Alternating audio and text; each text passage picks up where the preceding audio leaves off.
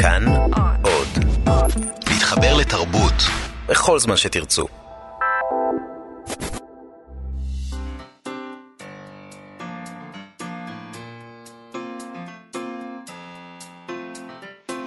מה שכרוך עם יובל אביבי ומה יעשה לה. שלום, תודה שהצטרפתם אלינו לתוכנית הראשונה בשבוע זה של מה שכרוך, מגזין הספרות היומי של כאן תרבות. איתנו באולפן ליטל אמירן ושרון לרנר שעושים איתנו את התוכנית, תודה לכם. אה, ותודה לכם שבאתם, וניתן להאזין לנו גם דרך אתר כאן וביישומון כאן עוד, שם אפשר למצוא את כל התוכניות שלנו ועוד מגוון תכנים מעניינים מכאן תרבות וממקומות אחרים בכאן. חפשו כאן אודי בחנויות האפליקציות, וכמובן, כמו בכל יום אנחנו מזכירים לכם לבוא לבקר בעמוד הפייסבוק שלנו, מה שכרוך עם יובל אביבי ומאיה סלע. היום אנחנו נדבר עם פרופסור מיקי גלוזמן מהחוג לספרות באוניברסיטת תל אביב, על סדרת ספרות פלוס של החוג, סדרת הרצאות שנתית לחובבי הספרות, שזה עתה התפרסמה התוכנית שלה לשנה הבאה. נשאל אותו קצת על הסדרה הזו, על הייעוד שלה, על הקהל שלה לאורך השנים, ועל הדרך השונה שבה עוסקים בה בספרות בסדרה הזו, לעומת מה שעושים בתוכנית הלימודים הרגילה. נשאל אותו גם על מאמר שהוא כותב בימים אלה על מסיבת העיתונאים שקיימו הסופרים דוד גרוסמן, א' ב' יהושע ועמוס עוז, באוגוסט 2006, בסוף מלחמת לבנון השנייה.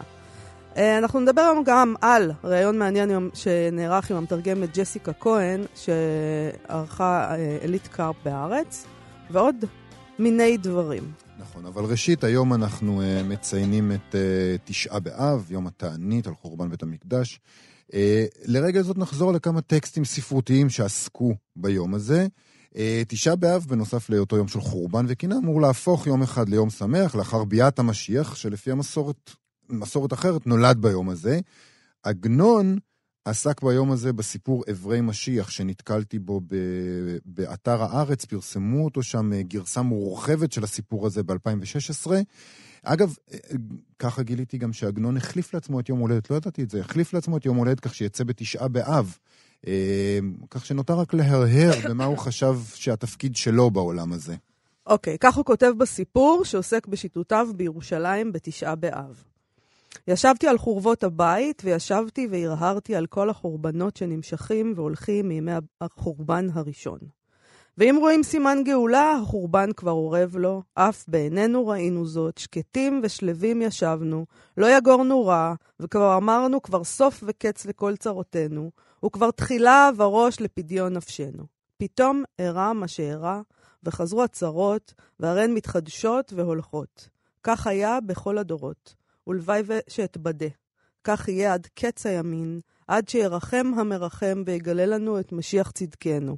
אבל על זה ידבו כל הדובים. עדיין אין שום התפעלות בעולמות, כלומר, אין אנו רואים שום שינוי בעולם. כלומר, העולם כמנהגו נוהג, ועדיין ישועתנו רחוקה. כל כך נכון. הטעתי ראשי על כתפי ודיברתי עם עצמי. תשעה באב, יום ארוך הוא. ואנו עומדים בתחילתו, כדאי היה לישון קצת, וליישן את הזמן, ולקצר מתוך כך את עינוי הצום. באמת לא נתייראתי מן הצום, אלא כדי לתת למחשבה אחיזה בדבר המתקבל על הדעת. אמרתי כך, שלא יטרידוני בענייני אבל וחורבן. באה עליי שינה ונתנמנמתי. אחר כך בסיפור הוא ספק מתעורר, ספק חולם, אה, יש שם סצנה... אה, קצת אה, הזויה, שבה הוא פוגש את רבי אלעזר הקליר, הפייטן בן המאה השישית או השביעית, אה, ובסופו של דבר הוא חותם את הסיפור באיזה סוג של התפכחות. הוא אומר לעצמו, לאחר שהלך לו עמדתי והרהרתי. אם כן טעות הייתה בידי שאמרתי שאין רואים שום שינוי בעולמות, כאילו קץ ישועתנו עדיין רחוקה ממני. והרי עם דברי בכיר משוררי הקודש, אני שומע שכבר התחילו מסדרין אברי משיח. בקיצור, לא צדק מקודם, והנה מגיעה, מתקרבת לה הגאולה, והכל יהיה בסדר. קדימה. והפעם, הפעם זה יהיה שונה, ולא יחזרו הצרות. קדימה. קדימה. נו. אנחנו מחכים, תבוא. מסתבר שזה עגנון אולי המשיח, אז קדימה, בוא עגנון. אה, גם לברדיצ'בסקי יש עיסוק דרמטי במשיח ובתשעה באב, באוסף קטעים שנקרא על המשיח, מראשית מעשי משיח ונביאיו. וכך כל הדבר הזה נפתח. אנחנו לקחנו את זה מפרויקט בן יהודה, נכון? כן. כדאי לציין זאת. פרויקט נפלא. נכון. שכדאי מאוד להיכנס אליו מדי פעם. במיוחד. כשמתעסקים בחומרים האלה. זאת אומרת, יש שם הכל. אני סתם נכנסת לשם לפעמים. משהו רנדומלי לקרוא וקוראת לי בהנאה רבה. את יודעת באמת. שאני חושב שיש להם עכשיו מין פיצ'ר כזה, איך, איך אומרים פיצ'ר בעברית? אה, יש להם מין אה, דבר כזה, פיצ'ר. שבס- אומרים פיצ'ר פשוט, בלי פיצ'ר. הפיצ'ר. פיצ'ר. שאתה קורא טקסט, ובסוף יש לך מין חלון כזה קטן, וכתוב שם, אה, אה, וזה טקסט בהפתעה כזה. אה, סתם, לא, משהו אני- אני שרירותי לא- כזה. אני לא אוהבת טקסטים בהפתעה, אני אוהבת לבחור, אני חולת שליטה כנראה. אוקיי, ברדיצ'בסקי. אה, על המשיח מראשית מעשה משיח ונביאיו, וכך זה נפתח. ויהי בשנת 5400 ליצירה. ויהי איש יהודי סוחר בארץ הקדם, ושמו בן אליהו בן שבתאי למטה יהודה, ושם אישו, אשתו אסתר. ויהי בן אליהו איש ישר ונאמן רוח, ובכל מעשהו יבקש רק טוב. ואשתו גם היא טובה לבעלה ולבריות, ולה שם טוב בכל קהילת איזמיר אשר התגוררו שם. ביום השמיני לחודש מנחם אב באו שלושה חכמים זקנים ונשואי פנים מחכמי ישראל, מארץ רחוקה, וילינו בבית בן אליהו, אשר היה פתוח לאורחים. ויהי בליל תשעה באב, ליל בכי ומספד לבני ישראל, תכרע אישה ללדת. ויהי בהקשותה בלידתה וחבלים אחזוה, וירא בעלה פן תמות בלידתה, ויבק מאוד. וינחמו אותו שלושת הבאים, ויאמרו אליו, אל תירא, כי הבן אשר תלד לך אשתך בלילה הזה, הוא ינחמנו ממעשינו ומצבון ידינו. הוא יהיה לכל העם לעיניים, אף יגדל שמו בארץ כאחד החוזים והגואלים. זהו, בהמשך של הטקסט הזה, ברדישבסקי עושה ממש קטלוג לכל מיני דמויות משיחיות, שבמרכז כמובן דמותו של אה, שבתאי צבי, וזה, וזה מתאים אולי למה שאנחנו יודעים על ברדיצ'בסקי, שהוא היה מעוניין בלימוד המסורת היהודית, אבל מצד שני הוא רצה מהפכה ושינוי ערכים בחיים היהודיים, לאפשר יותר אינדיבידואליזם, יחס אחר לדת ולמסורת, ובעצם הרעיון של משיח מאפשר את זה. כלומר, לאור החורבן. זה רעיון ניהליסטי בעצם, העניין הזה של החורבן. אתה מאוד. שובר את הכל, נכון. ואז מגיע המשיח, באותו, שנולד באותו יום, ובונה הכל מחדש, והוא יכול, המשיח יכול לבנות בראי מה שהיה, והוא יכול אה, לבנות אה, משהו חדש ואחר לגמרי. נכון. אז ברדיצ'בסקי גם ידע להביט על המנהגים של היום הזה מהצד. אה, בסיפור אויבי הוא כותב כך: ביום המחרת, בתשעה באב עצמו, הנה יצאה השמש. אין תפילין לגדולים, אין עול על הקטנים. בני אדם יושבים בכל אותם המקומות, מתמול ומעריכים בקינות עד יגיעת נפש. גם המהדרים והיראים מתגנבים ומסתכלים עם עוד רב מספר הדפים. בעזרה מעפרים הנערים באפר ומשליכים איש על רעהו קוצים לשם מכאוב של שחוק. הזאטוטים, בני החומש והעברי, בן שש ושמונה, מחזיקים קני רובים של עץ ומותחים בקשת. שמחו, צעירי יעקב, היום לא תלכו... תוכלו לרוץ ברחובות, לקפוץ ולדלג כאוות נפשכם, בלי מפריע. והעם המתענה קם והולך שורות שורות לבית העלמין, אבל חורבן הבית, שהרבו לשאת קינה עליו, ושפכו דמעות כמים. לא יספיק לצער הלב, עוד דרוש עצב מלאכותי. קום ובוא בין שדרות המצבות והקברים, בכל קבר שוכב מודע וקרוב אלינו. אולי ייתן החי אל ליבו. כן, חשבו בעלי המנהגים. אז אתה שמעת, זה עוד דרוש עצב מלאכותי, הוא כותב. יש פה, הוא הוא מלגלג על הזיוף לגמרי. שיש, אה, לגמרי. שיש פה לפנינו. בהחלט. אה, אוקיי, אה, מלבד העובדה שהיום תשעה באב, אה, רבים מהחברים שלנו מה- מהקהילה הלהט"בית אה, שובתים היום בשל חוק הפונדקאות המפלה, אה, ואנחנו, אה, הם חסרים פה כן. במערכת, נכון? יש פה אז כמה שחסרים אנחנו ושובתים. מצטרפים אליהם בליבנו במשאלה לחיות במקום שבו יש חוק אחד לכולם. אכן. אה, לאחרונה אה, פורסמה תוכנית מפגשי אה, ספרות פלוס. זו בעצם סדרת אירועים שעורך החוג לספרות של אוניברסיטת תל אביב, בעריכת פרופסור מיקי גלוזמן. זו סדרה בעצם שמיועדת לקהל הרחב, לא, זה לא לסטודנטים רגילים, זה מה, ש, מה שקורה בערב, ואני חושב שאי אפשר לנתק את זה, לדעתי, כשמדברים, בימים האלה שבהם מדברים על מספר סטודנטים שבוחרים במדעי הרוח בפר... ובפרט בספרות. אז זה מעניין מאוד המתח הזה בין אה, הפופולריות של, הספ... של התוכנית הזאת בערב, מה זה פופולריות? אבל זאת השאלה. מה הפופולריות? יש שם, הם ממלאים את קיסריה? מה, היום, מה זה פופולריות? איך קוראים לזה? יש פה את ההיכל, אני שכחתי, היכל נוקיה. מנורה, מנורה. מנורה, מה? פופולריות. טוב, זה לא סטטיק ובן אל. אה, לא, אוקיי. תשמעי, המפגש הראשון השנה בתוכנית החדשה, זה מתחיל בנובמבר, ובו מיקי גלוזמן עצמו ידבר על אהבה. מאת אהרון שבתאי. אה, אחריו ידברו בין השאר, אה, אני מונה רק חלק כמובן, דוקטור עודד וולקשטיין, שידבר על אבות ישורון, דוקטור יחיל צבן, שידבר על ארוחת ערב אצל קאנט, mm. אה, דוקטור דנה אמיר, שדיברנו איתה כאן לא מזמן, על נכון. טראומה, עדות וספרות. דרור משעני על נוכלות וספרות. וזה מיקי גלוזמן בעצם עורך את הדבר נכון, מיקי גלוזמן עורך את כל הדבר הנפלא הזה. שלום, פרופסור מיקי גלוזמן. שלום וברכה. שלום, שלום. אז תספר לנו קצת על הסדרה הזאת. מתי בעצם התחלתם עם הדבר הזה, ואולי גם למה? אה, כמו שאתם בוודאי יודעים, אה, סדרות לקהל הרחב קיימות כבר הרבה שנים. אה, לא רק באוניברסיטת תל אביב, גם במקומות אחרים, כמו במוזיאון ארץ ישראל. לדבר הזה יש הרבה מאוד ביקוש, בעיקר בקרב קהל יותר מבוגר, שלא צריך להשכיב ילדים mm-hmm. בשבע בערב, אה, ושיש לו יותר פנאי. אה, ואני חושב שיש לזה תפקיד חברתי עצום, זאת אומרת, לספק, לספק לאנשים איזושהי זווית ראייה ופרספקטיבה על תרבות, שנוציא רגע את ה...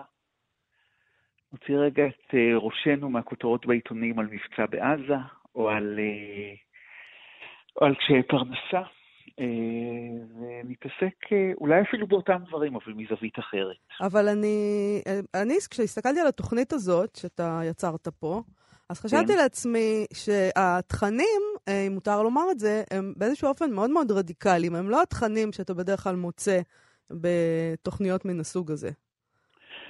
אה, תשמעי, זה תלוי במי שעורך אותן. אני כן, משער, אני עורך את התוכנית לפי הבנתי ולפי טעמי, וספרות פלוס ידועה כספרות, אה, בוא נקרא לה גבוהת מצח. זאת אומרת, זאת סדרה, יש סדרות שהן יותר אה, פופולריות, נכון. יש סדרות שהן יותר מאתגרות.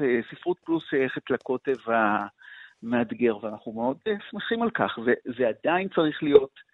נגיש וידידותי, ו... אבל את יודעת, זה מיועד לאנשים שכן מעניין אותם לשמוע הרצאה של שעה וחצי. כן. על נושא מסוים, או ראיון עם יוצר, על נושא, מס... על, על ספר שהוא הוציא, או ספר שהיא הוציאה, אבל זה... אה, כן, זה מאתגר. זה יותר, זה יותר נגיש, נגיד, ממה שקורה בשעות הבוקר והצהריים מול הסטודנטים? תראה, אני, אני, אני יכול להעיד מניסיוני.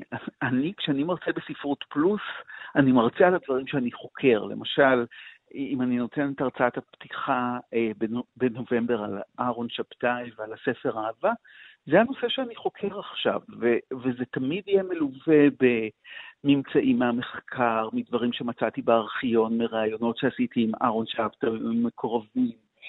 זה יכלול אולי קטע מהסרט של נהר שבתאי, אם הוא ירשה לי להקרין mm-hmm. קטע ממנו אה, על, אה, על בית המשפחה. אה, אבל זה כן, זה חייב להיות נגיש. אבל אני חושב את זה בכלל על מדעי הרוח, שהם כן. חייבים להיות נגישים. זאת אומרת, אני לא חושב שחייב להיות ניגוד בין רמה מאוד גבוהה לבין איזו יכולת להידבר עם קהל.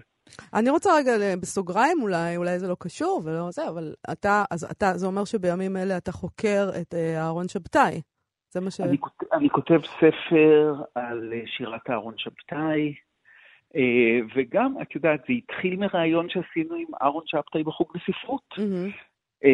גם מול קהל, והקשבתי לו מדבר, והוא דיבר על אחיו יעקב, באיזו אינטנסיביות שהדהימה אותי, כי יעקב נפטר ב-81. כן. והרעיון הזה היה הרעיון שקיימנו איתו בחוג לספרות, היה, אני חושב, ב-2015. אז אמרתי, אחרי עשרות שנים הוא מדבר על היחסים עם אח שלו באיזושהי צורה... כאילו זה היה אתמול. כן. כן. אמרתי, אני חייב לכתוב על זה. ו- והתחיל מזה מחקר שלם, מונוגרפי, אה, כולל ראיונות עם אהרון ועם עדנה שבתאי, של יעקב, ועם בני משפחה נוספים, עם ננו שבתאי. אה, אף פעם לא עבדתי כך כ...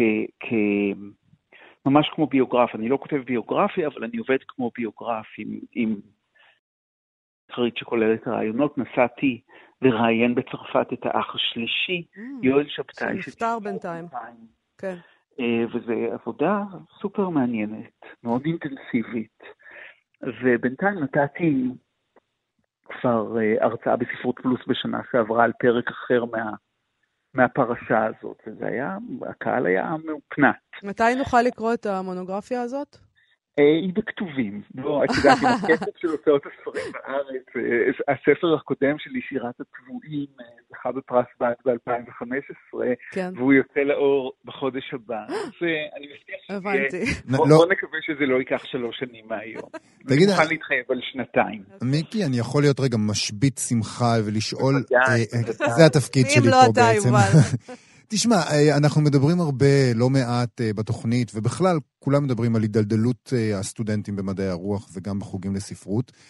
ובעצם, כאילו תוכניות כאלה יוצרות איזשהו מצג שספרות נועדה להיות תחביב לאנשים שכבר סיימו את הקריירה האמיתית שלהם. שלבחור בזה כקריירה אה, וכתחום עיסוק אה, סטודנטיאלי, ללמוד זה לתואר ראשון, לתואר שני, זה משהו שהולך ומצטמצם, אבל אחרי שסיימת את כל העניינים, אתה יכול להתפנות למדעי הרוח. אוי, יובל, אתה זורם מלח על פתאי, אבל באופן כל כך מענג. אני אספר לך סיפור. כן. אני אספר לך סיפור, אני מקווה שלא יפטרו אותי מהאוניברסיטה בגללו. אמ, לפני הרבה שנים היה רקטור, אני לא אנקוב בשמו, שבכל פעם שהייתי מגיע אליו לפגישה אה, אה, במשרד הרקטור, הוא היה מדבר על מדעי הרוח בכזאת גסות רוח, שלשתי הייתה פשוט נשמטת בתדהמה. ולאחרונה נתתי הרצאה על רונית מטלון באירוע של אה, אה, בית הספר למשפטים, יש להם אה, סדרה שנקראת משפט בספר הזה. הרקטור לשעבר ישב בשורה הראשונה עם אשתו, וראיתי שהוא מאופנת, של אשתו נשמטת מתדהמה מרוב עניין. וחשבתי לעצמי, למה, למה, לא, למה הוא לא ידע אז שמדעי הרוח כל כך מעניינים? אה, אז... אה, כי, תראה, הוא עדיין, זה לא, אני לא בטוחה שהוא לא ידע שזה מעניין, אבל הוא ידע שאי אפשר לעשות מזה כסף, וזה מה שמעניין אותם. אבל הנה, אולי. אפשר.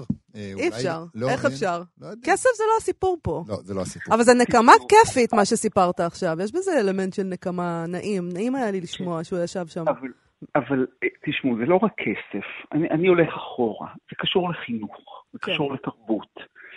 זה קשור לאיזה חברה אנחנו רוצים שתהיה פה.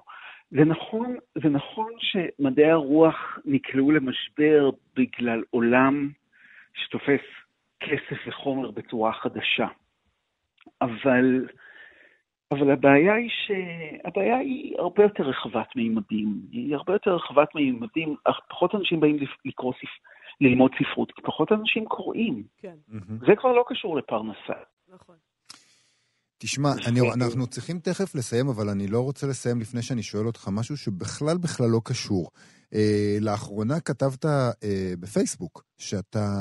כתבת את זה כ... אבל אני רואה שאתה עוקב אחריו. עוקב מאוד מאוד בקפידה, כן.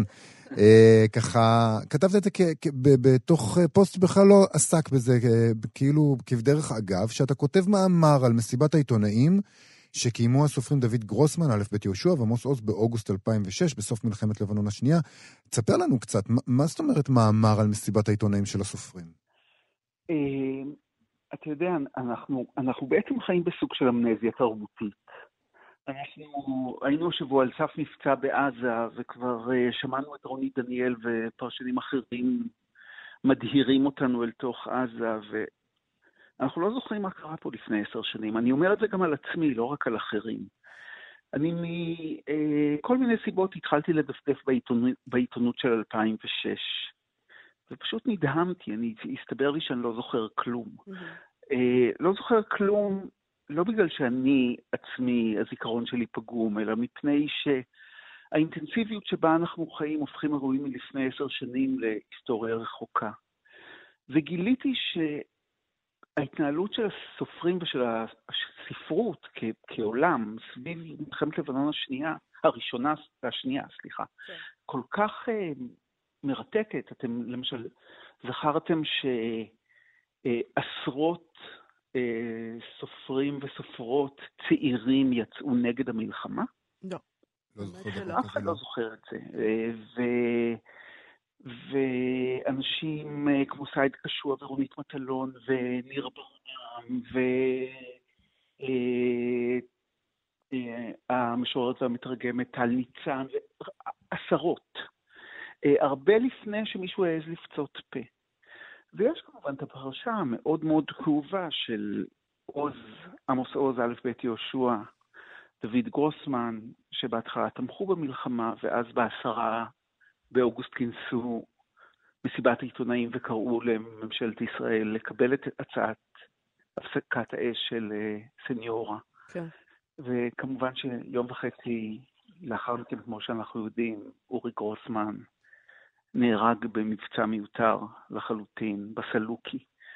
אה, אז אני, אני מתעניין בפרשה הזאת, אני מתעניין בזה בהקשר של הכתיבה של גרוסמן, אבל זה דברים עם משמעויות תרבותיות הרבה הרבה יותר רחבות מאשר דוד גרוסמן עצמו. ונדהמתי לראות שאנחנו פשוט אה, כל כך ממהרים לשכוח. נכון, יש לנו זה, התרבות שלנו היא תרבות של, של שכחה, של מחיקה. נכון. אנחנו כל הזמן מוחקים. טוב, לך את יודעת לך- ש- לך מה זה תזכור. מדכדך כל מה שאמרת עכשיו. וב- ה- והאמת היא שהסיפור הזה של גרוסמן, אני לא יודעת מי התסריטאי שכותב לנו את התסריטים פה, אבל באמת זה אחד הדברים המצמררים, זה שהוא יצא. נגד, וה- זה אחרי יומיים הבן שלו נהרג. הסמיכות הזאת. אני, אני, חייב, אני חייב להודות, וזה וידוי די אישי, שאני כותב על הפרשה הזאת מול המחשב וקורא את החומרים שאני קורא, מאוד מאוד קשה. אה, כזה, אה, להישאר באיזשהו סוג של שליטה עצמית. זה מאוד מאוד מציף ומאוד קשה. בהחלט. פרופסור מיקי גלוזמן, אה, המון המון תודה על השיחה הזאת. תודה רבה. תודה רבה לכם. להתראות. מאיה ויובל, להתראות. להתראות. שמענה ידידי. כן. אה, בהארץ התפרסם לפני כמה ימים ראיון מעניין אה, שערכה עילית קרפי עם ג'סיקה כהן, המתרגמת הבכירה ביותר של ספרות אה, מעברית לאנגלית. כולם, אה, ככל שאני יודעת, כולם רוצים שג'סיקה כהן תתרגם אותם, אה, מעטים זוכים לכך. אה, היא, היא כבר יש לה את הפריבילגיה לבחור. היא זכתה בפרס אמן בוקר הבינלאומי ביחד עם דוד גרוסמן על תרגומה לסוס אחד נכנס לבר. אה, את חצי מכספי הפרס היא תרמה אז לארגון בצלם, וכמובן ספגה על כך ביקורת מימין. אה, ג'סיקה כהן נולדה ב-1973 באנגליה, היא גדלה בירושלים, וב-20 השנים האחרונות היא חיה בארצות הברית. מלבד ספריו של דוד גרוסמן, היא תרגמה למשל את ישראל של נאוה סמל, שרה שרה של רונית מטלון, תאונות של הילד היה, וגדר חיה של דורית רביניאן. כעת היא עוסקת בתרגום הספר החדש של ניר ברם יקיצה לאנגלית. וכך היא אומרת עליו בריאיון. יש בו איזו נוסטלגיה, שבני הדור שלנו, במיוחד ירושלמים, מתחברים אליה. אני אמנם לא גדלתי בבית הכרם, אלא במושבה הגרמנית, ולמדתי בבית ספר אחר, אבל אנחנו כמעט בני אותו דור, וכל המוזיקה שעליה הוא מדבר, וכל אותם מקומות בילוי שאותם הוא מזכיר, דיברו לליבי. אבל אני חושבת שגם מי שלא ירושלמי, ואפילו לא ישראלי, יכולים להתחבר לספר הזה, כי זה ספר שמדבר על הדברים הכי בסיסיים, שכל אדם בכל מקום בעולם יכול להתחבר אליהם, התבגרות, אהבה, חבר שמת, במיוחד כשהם כתובים כל כך טוב כמו אצל ניר. אני מוצא את זה מאוד מעניין, אמ, את, את העניין הזה של הזהות. היא מדברת, היא מביטה על הספר הזה כישראלית, כירושלמית, בעוד שעבורנו היא מישהי מבחוץ. למה? זה ישראלית וירושלמית. היא חיה 20 שנה בארצות הברית, אבל אתה יודע, אדם לא חי פה, זה לא אומר שהוא לא ישראלי. נכון. זה רק עניין אה, של תפיסה. של תפיסה שלו את עצמו. נכון. אה, על, האאוטסיידריות הזו היא אומרת ככה: משום שגדלתי כאן וגיליתי מעורבות פוליטית עוד כנערה, אני מכירה את שני הצדדים. כאן היא מתכוונת לישראל. הרעיון מת, אה, מתקיים בארץ. אני חושבת שכל אזרח בכל מקום בעולם רשאי להביע את דעתו על מה שקורה כאן, וגם מחויב לעשות זאת, ויותר מזה, שמי שרוצה להביע היום בישראל דעות שמאלניות ממש לוקח סיכון מסוים. אנשים שאני מכירה סובלים מהתנכלויות על הרקע הזה, ואני, בתור תושבת חוץ, יכולה לקחת סיכון שמי שיש לו פה משפחה ורוצה לחיות חיים נורמליים, לא יכול. היא גם אומרת בריאיון ככה, היום אני כבר נהנית מהלוקסוס לתרגם רק ספרים שאני אוהבת. שולחים אליי המון ספרים, ועל חלק מהם אני יודעת מיד שלא אתרגם אותם, גם אם מדובר בספרים טובים, כי לא כולם לטעמי. אני מחפשת ספרים שאני מתחברת לחוויה שלהם ושמדברים אליי בצורה כלשהי, ספרים שכתובים היטב. קשה מאוד לתרגם ספר שכתוב רע. איזה כיף זה שאתה יכול פשוט לבחור. נהדר. אני דרך אגב נדהמתי מזה. שמעתי uh, פעם, uh, כששאלתי עליה, שאם אתה רוצה שהיא תתרגם אותך והיא מסכימה, שזה כבר הישג, אז זה לוקח שנה וחצי עד שהיא תגיע לזה. שזה לגמרי... יש תור. לגמרי הגיוני. כן. כן, מי שטוב, מי שמבוקש, יש תור. אבל לדעתי גרוסמן לא מחכה בתור. יכול להיות. אוקיי. יכול להיות. אמ, אבל זה באמת רעיון מאוד מעניין, כי חושפת בו, יש בו המון שאלות קטנות כאלה, שחושפות המון מאחורי קלעים. אה, אין שם איזה מין מהלך אחד אה, ארוך בריאיון, אלא כל מיני קטעים קטנים, ולמשל, היא חושפת שבגרסה האנגלית של יקיצה יש לה גיבור שם, בניגוד לגרסה בעברית, ויש בזה משהו שכביכול מנוגד קצת למהות של הספר. והיא אומרת ככה, בגלל הקושי שזה יוצר לקורא שמנסה לעקוב אחרי הטקסט ורוצה להבין מה קורה, פשוט החלטנו לחסוך ממנו את הקושי הזה וניתן לגיבור שם. הוא נשמר בסוד, דרך אגב, היא לא מגלה מה השם. ניר. זה יהיה מצחיק. אני פותחת פה, אה, בוא נעשה הימורים. הימורים? כן. וואי, זה יהיה היסטרי אם זה יהיה ניר, אני לא חושב שזה מה שיהיה. אבל נגיד, זה בדיוק העניין. בסיכול אותיות, רין יקראו לו, אוקיי. אולי רון. רון. אמ, אה, אז זהו, היא, אחר כך מוסיפה, כאילו, לגבי הטיב של היחסים. אה, של הסופרים. וה... שלה עם הסופרים שהיא מתרגמת. היא לא יכולה הרי, נגיד, לעשות דבר כזה בלי להתייעץ עם ניר ברם בעצמו. וזה יוצר איזה מין אינטראקציה כזאת, שיש בה משהו נורא אינטימי. היא משנה להם קצת את הספר, כן? אז היא אומרת ככה, יש סופרים שתרגום ספרם הפך אותם לחברים טובים שלי. יש סופרים שמאוד רוצים להיות מעורבים. בעיקר סופרים שזה ספרם הראשון שמתורגם, ואני יכולה להבין את זה, זה הבייבי שלהם. הם עבדו עליו והזיעו עליו, והם רוצים להשגיח שכל מילה תשקף את מה שהם כתבו. בדרך כלל אחר כך הם נרגעים וסומכים עליי. תשמע, בעיניי זה סיוט להיות מתרגמת לאנגלית, אה, כי כולם יודעים אנגלית, או חושבים שהם יודעים אנגלית, mm-hmm. וזה בטח פשוט ניג'וס לא נורמלי. אני מניחה שהמתרגמת לשוודית אה, מוטרדת פחות מסופרים. זה נכון, אבל ג'סיקה כהן היא באמת יוצאת דופן במובן הזה, גם כי היא זוכה למעמד שמתרגמים אחרים מעברית לא בהכרח זוכים בו. היא זכתה כמובן בפרס הבוקר. ושוב, זה שהיא מתרגמת לאנגלית זה גם יוצר, יוצר לה מעמד שאין לאחרים, כי אנחנו יכולים... אה, להתרשם ולראות את העבודה שלה, בשפות אחרות פשוט אי אפשר. אה, וזאת גם השפה שכולם מייחלים לה, נכון? להצליח בארצות הברית בקרב קהל קורא אנגלית, שהם המסה של הקוראים. ו- ואני תוהה אם מתרגמים אה, של ספרות עברית לשפות אחרות חשים את, אותו, את אותם דברים שהיא מתארת, האם היא מייצגת את עולם המתרגמים.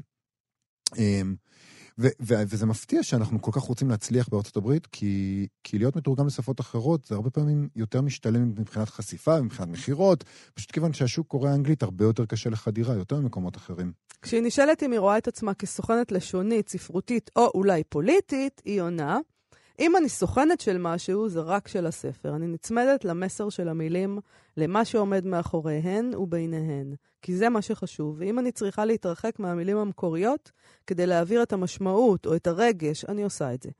אה, מדברים לעיתים קרובות על תרגום במונחים של נאמנות, ושואלים אותי למי אני נאמנה. אני נאמנה לשפה האנגלית. אני רואה בעצמי סוג של סופרת, והאמצעי שלי הוא השפה האנגלית. וזה באמת נכון בעיניי אה, לגבי המתרגמים הטובים באמת.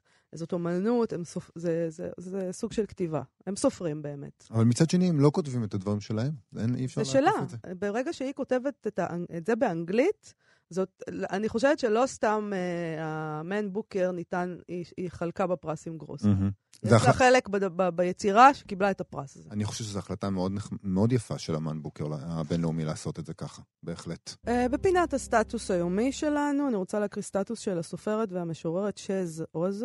שפנתה בפייסבוק אל צביקה ניר, יו"ר אגודת הסופרים העבריים, אה, בשבוע שעבר, וזה כאן אנחנו פורסים איזה פרשיית... אה, איך סופרים אה, מגיבים למציאות, נקרא לזה. מה אתה אומר? כותרת טובה? כותרת טובה, זה מין המשך כזה לאיך שהסתיימה השיחה עם uh, פרופסור מיקי. יפה. בזמן. אז היא כתבה ככה, אני מבקשת ממך עכשיו להפסיק לעסוק באירועים של שירי אהבה, ובמקום זה להקים קול מחאה רמה, באופן מיידי, על חוק הלאום. סופרים ומשוררים אמורים להיות בעד הדמוקרטיה ונגד הגזענות בכל מקום בו הם נמצאים. אני עצובה וכעוסה להיווכח שאגודת הסופרים בהנהלתך כל כך אנמית וכל כך לא עושה דבר מלבד לשמור על האינטרסים של החברים בה ושל הכיסא שלך. כחברה באגודה וכמי שפעלה כדי שתיבחר בגלל שהבטחת אקטיביות, אני מצפה ממך ליזום ולעשות. אני לא רוצה להתבייש בחברות שלי באגודת הסופרים, וכרגע אני מתביישת. מחכה לתגובתך בדחיפות, מחכה שתשמיע את קולך בערוצי התקשורת נגד חוק הלאום. מה אתה מתכוון לעשות, שז? כנראה אמרו לה, מה את הולכת ככה ולמה את לא אה, פונה אה, תקפו אותה. איך את מדברת? למה אה, זה לא יפה? למה בתוקפנות? אז היא הסבירה, היא הסבירה, היא כתבה עוד סטטוס ואמרה ככה.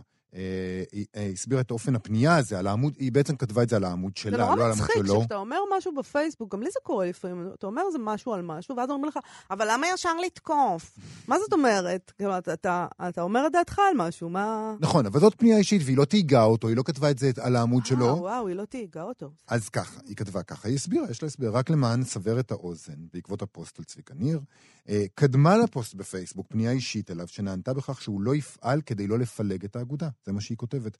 גם תיוגים שלי על הפוסט שכתבתי לא הובילו לתגובתו, ופנייה אישית נוספת שלי אליו נענתה בכך שהוא לא מגיב ומתייחס לפוסטים.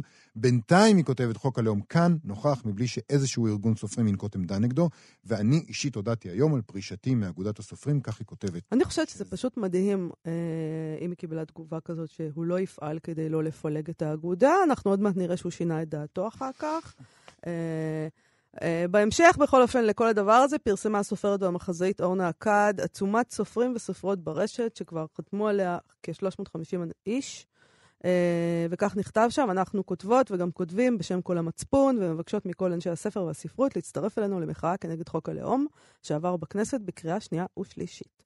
לא ייתכן שבמדינה המגדירה עצמה דמוקרטית יעבור חוק הלאום וקולנו לא יישמע. לא ייתכן שאנחנו, אנשי המילים, נשתוק כשמבטלים את הערבית כשפה רשמית. לא ייתכן שבשם הלאום היהודי יימח- יימח- יימחקו בשמם הערבים, פלסטינים ויהפכו לאחר. החוק אינו מייצג אותנו. אה, הננו רואים במה, במארג האנושי המרכיב את המקום הזה רקמה אנושית אחת חיה, ולא נסכים לאיפה ואיפה. כן. אה, אז אנחנו, טוב. אנחנו גם פנינו לצביקה ניר אה, כדי להבין את עמדתו. אה, ו- אתה פנית. זה היה, כן, אני פניתי, זה היה בשבוע שעבר, אז הוא הזכיר את הערב שערכה האגודה אתמול. זה, אז זה נכון. היה בעתיד כשפנינו אליו. נכון. אה, היא ערכה בסוף הוא. החליט כן אה, להגיב לדברים, ולא לא להגיב לדברים נכון. כדי לא לפלג. אולי בסוף הוא כן החליט לפלג את האגודה. אולי. אה, הכותרת של הערב של אתמול הייתה קריאה ומחאה תשעה באב בבית הסופר, השתתפו בו נביד בראל, אגי משעול, יוסי סוכרי, צביקה ניר עצמו, והיו עוד משתתפים. אה, וצביקה ניר עצמו שיתף את האירוע בחשבון הפייסבוק האישי שלו וכתב כך: האם אנחנו במלחמת אזרחים או בפתחה? האם ניתן לעצור את הקריסה הדמוקרטית-הומנית במדינה? עכשיו, אה, אה, זה לא בהכרח יכול, זה לא צריך להיות חוק הלאום, זאת אומרת, אתה לא מקבל מזה את התחושה שיש משהו ספציפי שהם מוחים נגדו. יש שם כותרת מחאה, אז שאלתי אותו על זה, אז הוא כתב לנו כך: העניין הוא לא רק חוק הלאום. אה, עצרו רב מסורתי, פוגעים ביסודות בית המשפט העליון, הורסים את רקמת האחדות בצה"ל על ידי הדתה כפייתית, הורסים את ערכי מערכת החינוך במתן כוח לשר לפסול הופעות בפני תלמידים ועוד ועוד, וכך הוא כותב. מאז תחילת הקדנציה שלי לפני כשנתיים, אנחנו זועקים את הדרת הנשים, הפגיעה בעובדים הזרים והפליטים, בערכי הדמוקרטיה והשוויון, בניסיונות לפגוע במהות התרבות והרוח ועוד ועוד. אנחנו נמצאים בתהליך של חורבן הבית השלישי. אבל חורבן חורבן, אבל לפלג את האגודה ככה, באמת, כן. אני כבר לא מדבר על הפגיעה האחרונה בגברים הלהט"בים ועוד, והקריאה של מחר בערב, כלומר של אתמול בערב, היא על כל המכלול, והתמקדות רק בחום היום ונורא אחד, היא טעות קשה שמאפילה על תופעה כללית חוק. של הרס. לא חום. חוק. חוק חום היום זה גם יפה. גם, כי פשוט חם נורא. אה, חוק היום ונורא אחד היא טעות קשה שמאפילה על תופעה כללית של הרס מה, וחורבן. הוא כותב כאן שהם זועקים אה, את כל הדברים האלה, ומה אני אגיד לך, ממש קשה להפסיק לשמוע את זעקותיו של הארגון הזה, הם ממש אוכלים את הראש. אי אפשר להפסיק, זה רק הם כל הזמן זועקים. אה, טוב, בוא נגיד שנחמד מצידם שהם התעשתו ועשו את מה שהם עשו, אחרי כמובן שבדקו לאן נושבת הרוח. זה תמיד טוב להיות אדם שבודק לאן נושבת הרוח. לפחות אה, בהודעה, אה, אה, ההודעה של צביקה ניר אינה משתמעת לשני פנים לגבי העמדות שלו, ואני מקווה ש... אה, אני אגב הזאת- לא, אני הייתי מעדיפה שהוא יגיד משהו כמו, אני פשוט לא נגד חוק הלאום. כלומר, אה. אתה, יש אנשים שחושבים שחוק הלאום בסדר, לך על זה, אם זה מה שאתה להיות- חושב. אבל אבל שזה אל לא תגיד נכון. שאתה לא רוצה לפלג את האגודה, כי זה ממש דבר... מה זה אומר? שאף פעם אף אחד לא יגיד את דעתו. אבל הנה, לפ... את יודעת מה? נקווה פשוט שהאגודה אה, בעתיד תפעל לפי הערכים שייצג אה, מי שעומד בראש העבודה הזאת. יובל, אני אוהבת אותך, כי אתה תמיד מהאו"ם וזה מקסים. אופטימיסט, לא? לא אופטימיסט, אתה מהאו"ם. בבקשה.